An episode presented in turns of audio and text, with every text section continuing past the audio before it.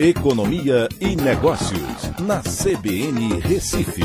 Oferecimento Cicred Recife e Seguros Unimed. Soluções em seguros e previdência complementar.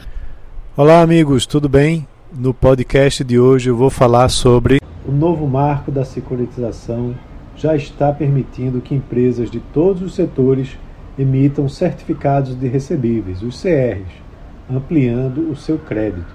Até então, somente CRAs, né, que eram certificados recebíveis do agronegócio, e CRIs, né, que são certificados de recebíveis imobiliários, eram possíveis.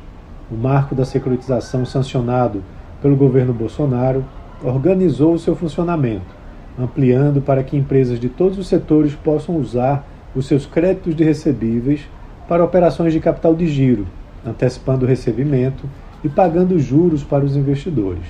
A mudança traz mais opções de crédito para as empresas, pois hoje dependem muito de empréstimos bancários que muitas vezes não casam com o perfil do recebível ou através de operações com fundos de investimento em direitos creditórios, os FDICs, que são caros e de valor muito alto.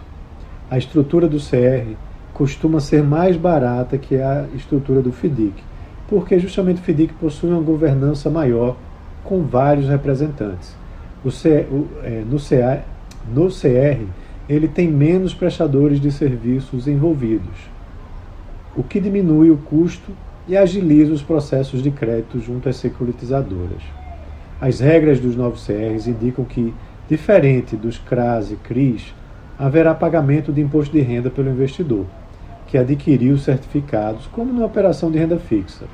Apesar disso, também passa a ser uma oportunidade para investidores obterem maior lucratividade. O marco também traz regras para as securitizadoras, garantindo mais segurança para as operações. A empresa precisa ter um patrimônio separado para cada operação que fizer. Se a securitizadora quebrar, os créditos não serão utilizados na massa falida, que é um menor risco para o investidor. Na prática, se a empresa tem um produto ou serviço que gera um recebível recorrente da sua carteira de clientes, com planos de parcelamentos que levam 12 meses ou mais, como num plano de assinatura, pode estruturar uma operação para antecipar esses recebíveis pagando juros. A empresa então vende os recebíveis, né, com a perspectiva de recebimento em 12 vezes, por exemplo, para uma securitizadora que repassa essa dívida para o mercado de capitais como ativos por meio de títulos de crédito. Representa um elo customizado entre o investidor e o negócio que precisa de dinheiro.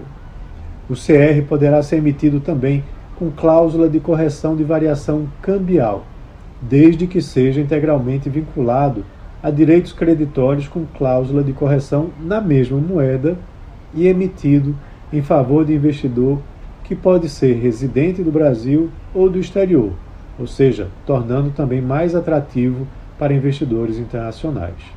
Então é isso. Um abraço a todos e até amanhã.